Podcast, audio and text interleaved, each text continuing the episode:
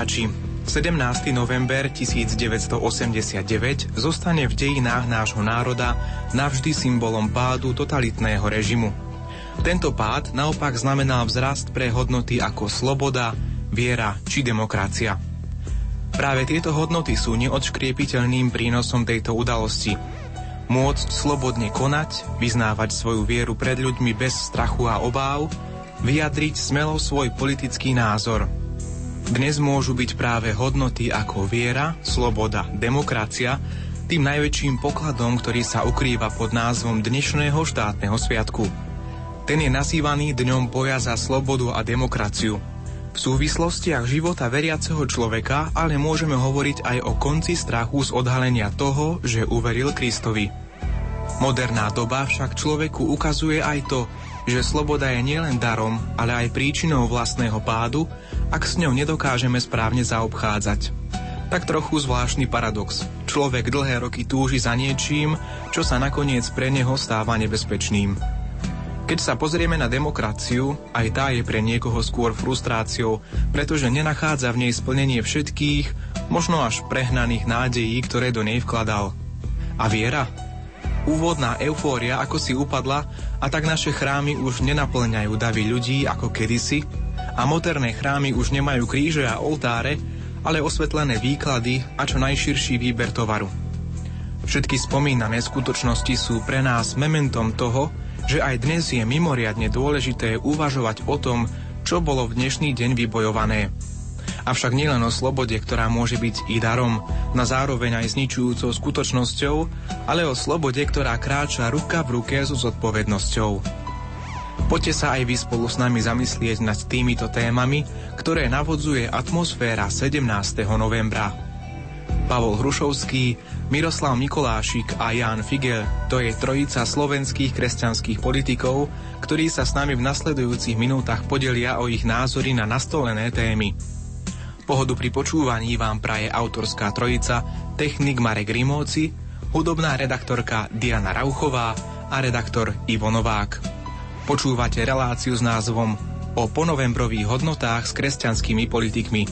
Ako prvý dostáva slovo Pavol Hrušovský. Vy ste v politike už dlhšie, ten pobyt váš je dlhodobý. Aký je podľa vás vývoj zápasu o hodnoty dnes a aký je v porovnaní s tým, čo to bolo v minulosti? Je poznačený s tým vývojom, ktorý celú ľudskú civilizáciu sprevádza. Mne sa zdá, že sme príliš upriamili pozornosť na zmaterializované hodnoty, cez ktoré chceme riešiť všetky problémy a ľuďom ponúkať akýsi blahobyt, šťastie a radosť toho, že sa majú dobré, bez toho, že by sme dali tomu takú konkrétnu duchovnú a morálnu náplň a to cítim ako problém, ktorý je pred nami a ktorý je výzvou aj pre všetkých e, veriacich ľudí a kresťanov v politike. Preto, ak by som mal aktuálne charakterizovať stav, v ktorom momentálne sa tento problém ocitol, tak je to hľadanie niečoho nového. Aj spôsobu, aj možnosti, aj politiky na to, ako formovať tvár krajiny, aby sa ona dokázala správať ľudsky, cez ľudské kresťanský a cez kresťanský tak e, ako spravodlivo voči všetkým. Takže to cítim ako aktuálnu výzvu pre nás, pre všetkých a v tomto stave sme sa ocitli možno aj nechtiac, preto lebo sme si želali taký jednoduchší vývoj týchto postojov, týchto názorov, týchto možností aplikovať tieto myšlienky aj tak, aby ich verejnosť dochádzala ľahšie pochopiť. Žiaľ, nepodarilo sa nám to a preto je to pre nás pre všetkých výzva, je to pre nás pre všetkých šanca, netreba rezignovať, treba jednoducho mať odvahu, treba mať e, dostatok energie na to, aby sme nepodláhli nejakej depresii, ale išli záujme presadzovania dobra vo všetkom a s dobrým úmyslom ako predstaviť našu hodnotu, ktorú ponúkame ako kresťanskí a veriaci politici na každej jednej úrovni. Vy ste zažili aj v politike ťažké časy komunistického režimu, čo vám tak dnes ostáva najviac v pamäti ako taká možno najväčšia krivda? A čo si naopak dnes najviac vážite na čase, ktorý sa dá označiť ako časom slobody. To obdobie minulosti bolo obdobím neslobody, ale zase by som nechcel zúžiť to hodnotenie minulosti len cez slobodu, preto lebo aj dnešná doba sa začala veľmi, by som povedal, až opovážlivo správať k slobode ako k niečomu absolútnemu tému a prestali sme si uvedomovať e, skutočnosť, že aj sloboda má svoje limity, že aj sloboda má svoje hranice, po ktorú ešte možno považovať konanie ľudí alebo niečo, čo si oni želajú za slobodu a čo už potom, keď sa povedzme tie nároky stupňujú a tá sloboda sa začína zneužívať, povedať dosť. Toto už nie je slobodné, toto už nie je o slobode, toto je už o nejakom egoizme, toto je už o nejakom presadzovaní subjektívnych, skupinových alebo iných záujmov. A preto ja dnes priam cítim ako osobnú, ale aj politickú výzvu pre všetkých eh, zodpovedných predstaviteľov verejnej moci, aby sme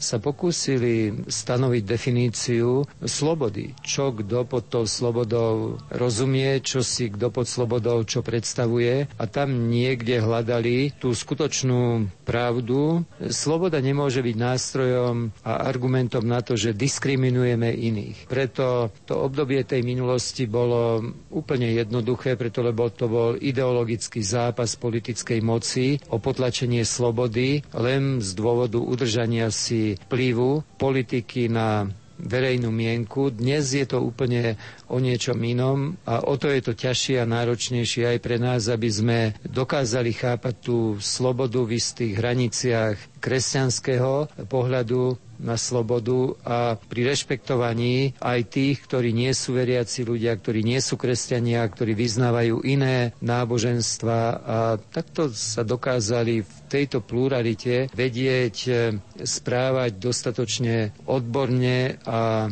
dostatočne principiálne, aby sme neopustili naozaj ten kresťanský postoj a aby sme, nedaj Bože, nezapríčinili svojim postojom nejaké mylné predstavy o slobode. Čo znamená viera, Boh, kresťanské hodnoty vo vašom živote? Všetko. Tým som povedal všetko na vašu otázku, ale priznám sa, že častokrát som sa ocitol vo veľmi zložitých situáciách a hľadal som spôsob, ako sa dokázať vedieť vysporiadať s tým rozhodnutím, ktoré bolo vyslovene zverené len mne. Nikto iný ho urobiť nemohol a hľadal som všetky možnosti, ako urobiť všetko preto, aby to rozhodnutie bolo dobré, aby to rozhodnutie bolo spravodlivé, aby som nikoho tým môjim rozhodnutím nepoškodil a nikoho som nezvýhodnil. A keď som po takýchto dlhých rozmýšľaniach už mal pristúpiť k tomu definitívnemu rozhodnutiu, tak som vždy poprosil moju kanceláriu, aby zatvorili dvere, aby vypli telefóny a minimálne na 10 minút nepúšťali nikoho, ani neprepájali telefóny a ja som si tak urobil prehľad o tom, čo som všetko preto, aby to rozhodnutie bolo dobré, všetko urobil a v jednej chvíli som povedal, tebe zverujem toto rozhodnutie. Urobil si všetko, kladol som si otázku, ako by mi ju pán Boh položil, preto aby si ho urobil dobre. Nebol som si vždy celkom istý, že som urobil všetko, ale snažil som sa nie nejakým vyhýbavým postojom alebo odpovedou pristúpiť e, k tomuto môjmu postoju a potom som v poslednej minúte si zložil hlavu do rúk a povedal som si, Pane Bože, aj tak bude, tak ako Ty chceš a zverujem všetko do Tvojich rúk. Toto je naša obrovská výhoda pred všetkými ostatnými, že viera v Boha proste je niečo úžasné, čo nevieme vždy doceniť. Proste ja sám som nesmierne šťastný, že som veriaci človek, preto lebo nie, že by som s nejakým alibizmom sa spoliehal na toho pána Boha, že on to za nás vyriešiť. Ale predsa len vedomí si toho transcendentálneho vzťahu a istej takej úprimnej a otvorenej diskusie, ktorú s ním vediem, aj takej niekedy naozaj chlapskej, takej ako nie vždy len ideálnej, nie vždy také ako, že len tak bude, ako ty chceš, ale idem s ním aj do istého otvoreného zápasu alebo konfliktu, ale nakoniec tá viera v Neho je niečím úžasným, čo završí ten môj vzťah k Bohu ako to, čo ma uistuje, že byť veriacim človekom je to, čo je pre človeka najdôležitejšie. Božia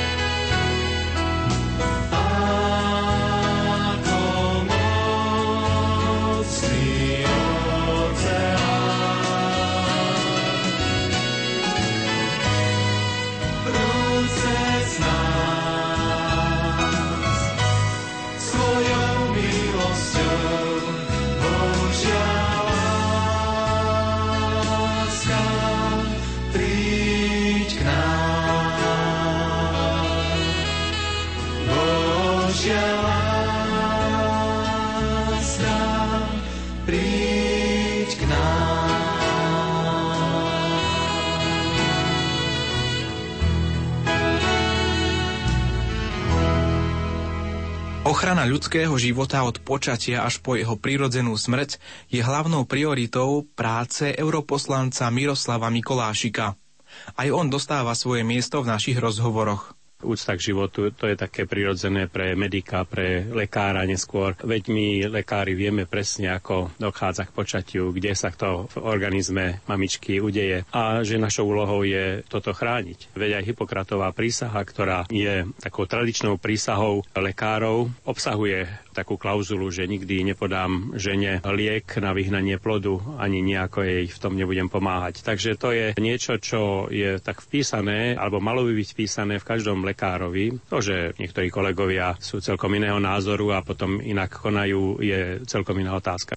Viete, ja som bol veľmi rád, teraz tak trošku odbočím, keď terajší svätý Otec, ktorý bol považovaný za takého, nazvime to, takého veľmi mudrého, ale rigorózneho takého profesora univerzity, že on všetkých prekvapil tým, že prvú encykliku nazval o láske. Viete, a láska a život to ide spolu. Tak ja zase myslím, že prirodzený postoj človeka je chrániť život. Samozrejme od jeho vzniku až po prirodzený koniec. Mali ste aj vy ako lekár negatívne skúsenosti s tým, keď ste sa zasadzovali o tieto kresťanské hodnoty s reakciou kolegov, možno vedenia nemocnice? No tak to som teda náhodou mal. Ja som nastúpil v Dolnom Kubíne v okresnej nemocnici na oddelenie anesteziologicko-resuscitačné, čiže oddelenie intenzívnej medicíny, kde ako veriaci som teda robil to, že som ohlásil, že nebudem napríklad e, v rámci svojho zadelenia robiť to, že budem uspávať ženy, ktoré požiadali o potrat. Čiže Nechcel som sa podielať, nechcel som participovať na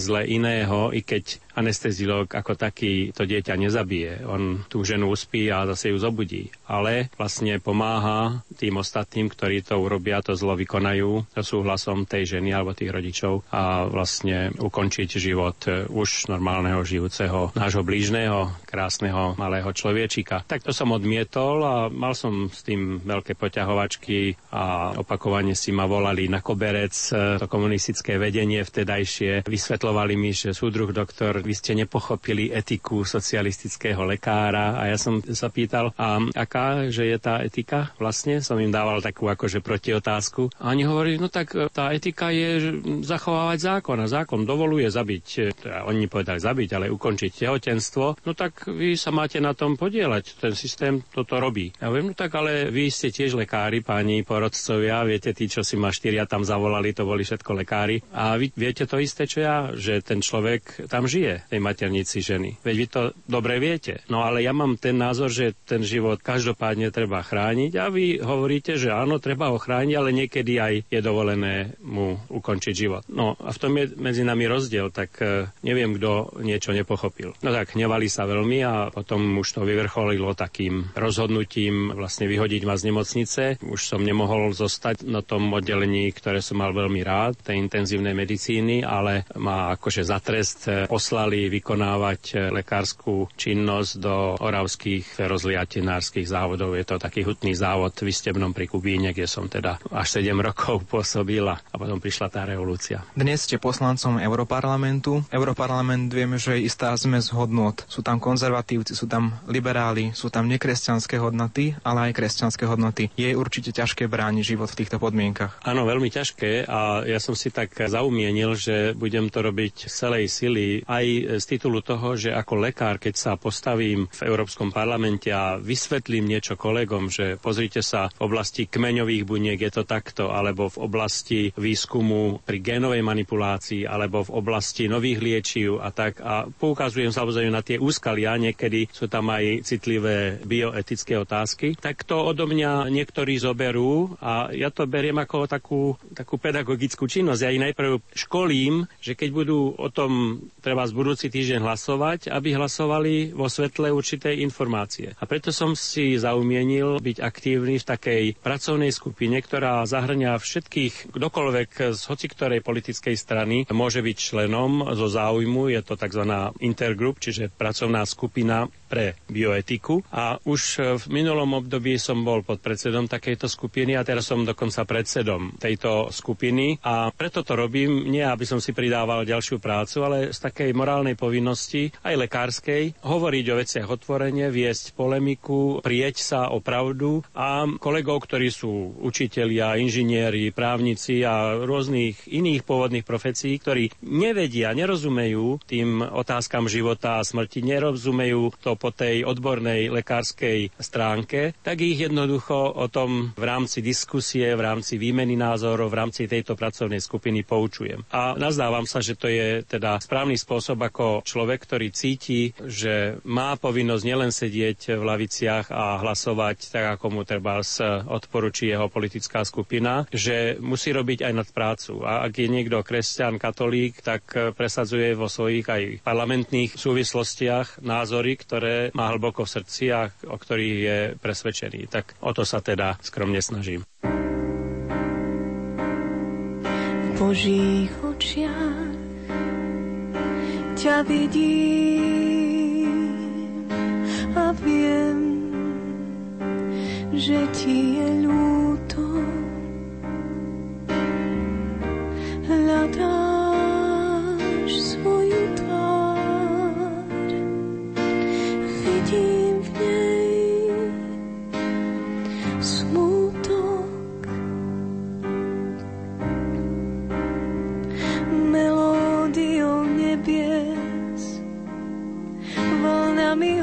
oblakov ti posielam úsmev. Tóny Božích rúk sú modlitbou zasnieť spolu skúsme.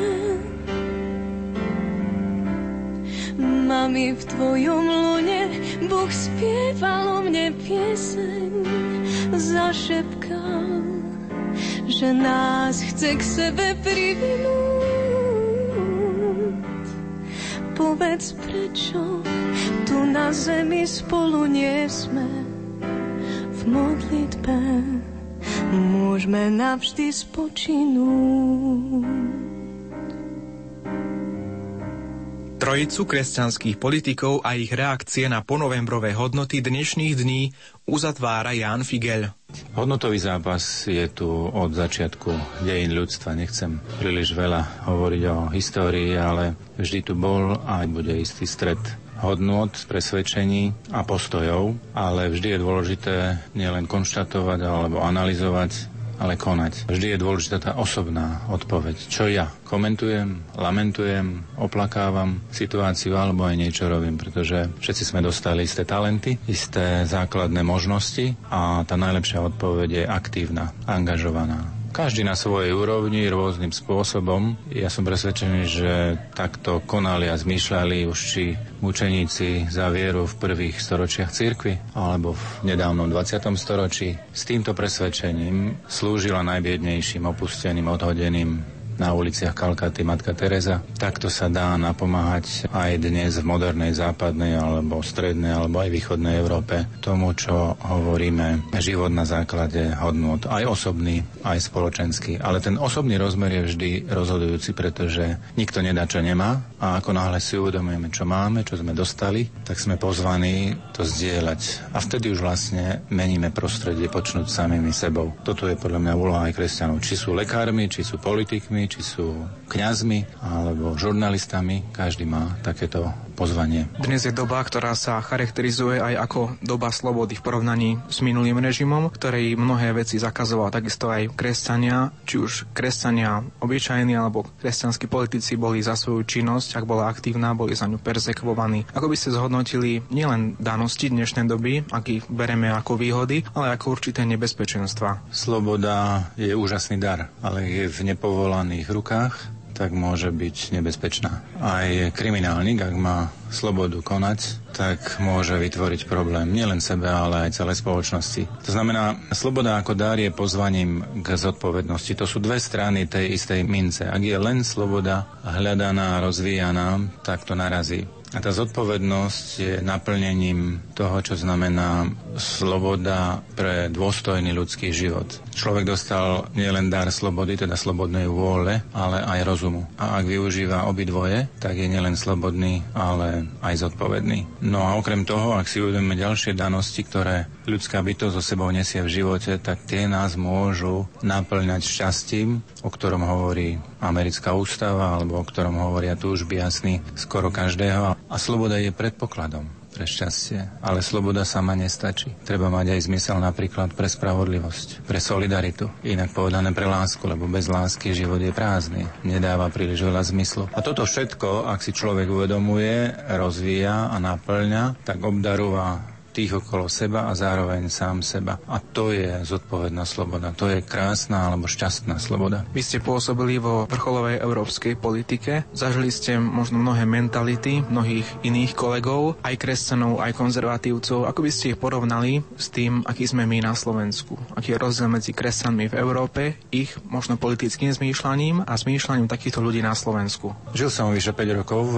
Belgicku, ktoré je naozaj liberálne, sekulárne. A keď som stretol napríklad kardinála Danielsa, belgického kardinála, tak mi hovorí, že pán Figel, tu sa ľudia majú tak dobre, že im Boha netreba. Bola to taká smutná, ironická poznámka, ktorá znovu vychádza z pravidelnosti dejín. A vždy, keď sa ľuďom akože dobre žilo, v slobode, v pokoji a v rozvoji, tak ako by zabudali na Boha. No a to sú základné rizika, ktoré so sebou nesie dnešná západná Európa. Lebo keď sa zabúda na Boha, tak potom sa zabúda na človeka. Na druhej strane, tá západná Európa dala celému svetu množstvo inšpirácie, dala množstvo svetcov. A potešilo ma napríklad, že najuznávanejšia osobnosť belgických dejín je Páter Damian de Wester, ktorý sa obetoval pre malomocných na ostrove Molokaj, ďaleko, ďaleko od Európy a zomrel relatívne mladý, 49-ročný. Napriek tej diálke alebo poníženosti je pri hodnotení dejín Belgičanmi vyzdvihovaný na prvé miesto. A to je podľa mňa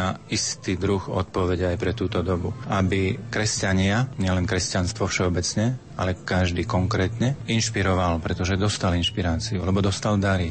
Dostal poznanie, ktoré možno iným sa neušlo, kvôli rodičom, kvôli systému, kvôli možno iným zlyhaniam. A cez túto inšpiráciu bol vedený aj k duchovnému rozvoju a takému zrelému veku, lebo v tom je odpoveď na naplnenie ľudského života. Na záver dovolte ešte jednu takú osobnejšiu otázku. Čo pre vás vás znamená viera, Boh, kresťanské hodnoty vo vašom živote, aj spojení s tým, že ste politikom, ktorý hájí kresťanské hodnoty? Neviem si ani predstaviť, ako by sa dali hľadať odpovede v živote bez Boha. Uvedomujem si a som veľmi vďačný svojim rodičom a všetkým, ktorých som v živote stretával a dodnes môžem stretávať na ceste za rozvíjanie tohto dáru poznania, presvedčenia. Viera nemôže ostať len nejakým súborom poznatkov alebo dogiem, ale musí prerásť do čohosi činorodého a v politike stretnete najrôznejšie protivenstva, protiklady, ataky, osočovanie, ohováranie a zároveň ten zápas s takýmto či prostredím alebo partnermi je nie o tom, že ich likvidovať týmito metodami, ale získať pre dobrú vec. V tom je dvojité víťazstvo. A k takejto dobrej veci alebo k spoločnému dobru, k verejnému blahu, k záujmu, ktorý povzbudzuje a povznáša celú spoločnosť, sme všetci pozvaní. A práve kresťania majú tu ako keby oveľa viac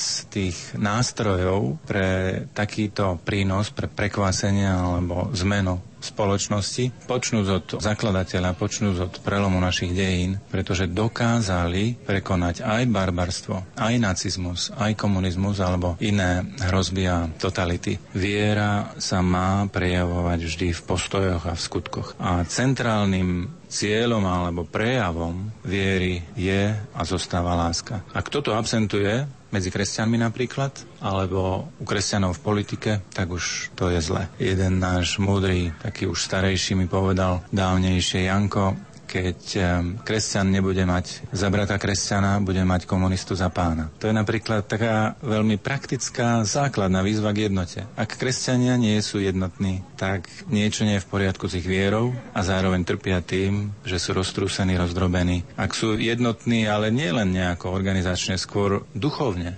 hodnotovo, tak sú veľkou silou, ktorá, opakujem, v dejinách dosiahla veľké zmeny nielen v našom priestore, ale po celom svete.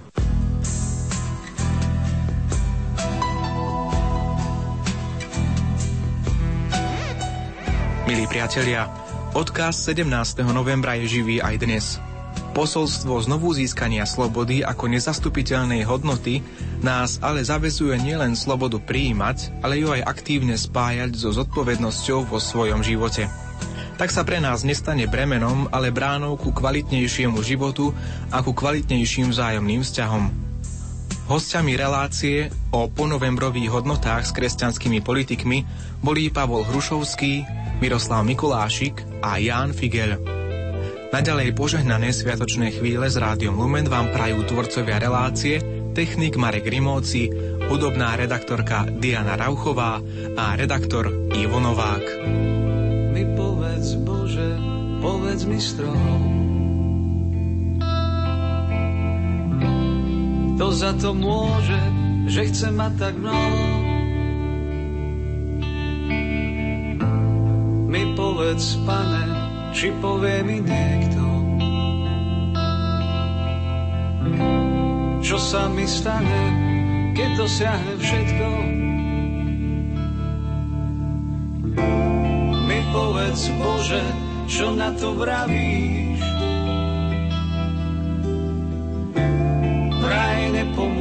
Nepomôžeš, vraj neuzdravíš.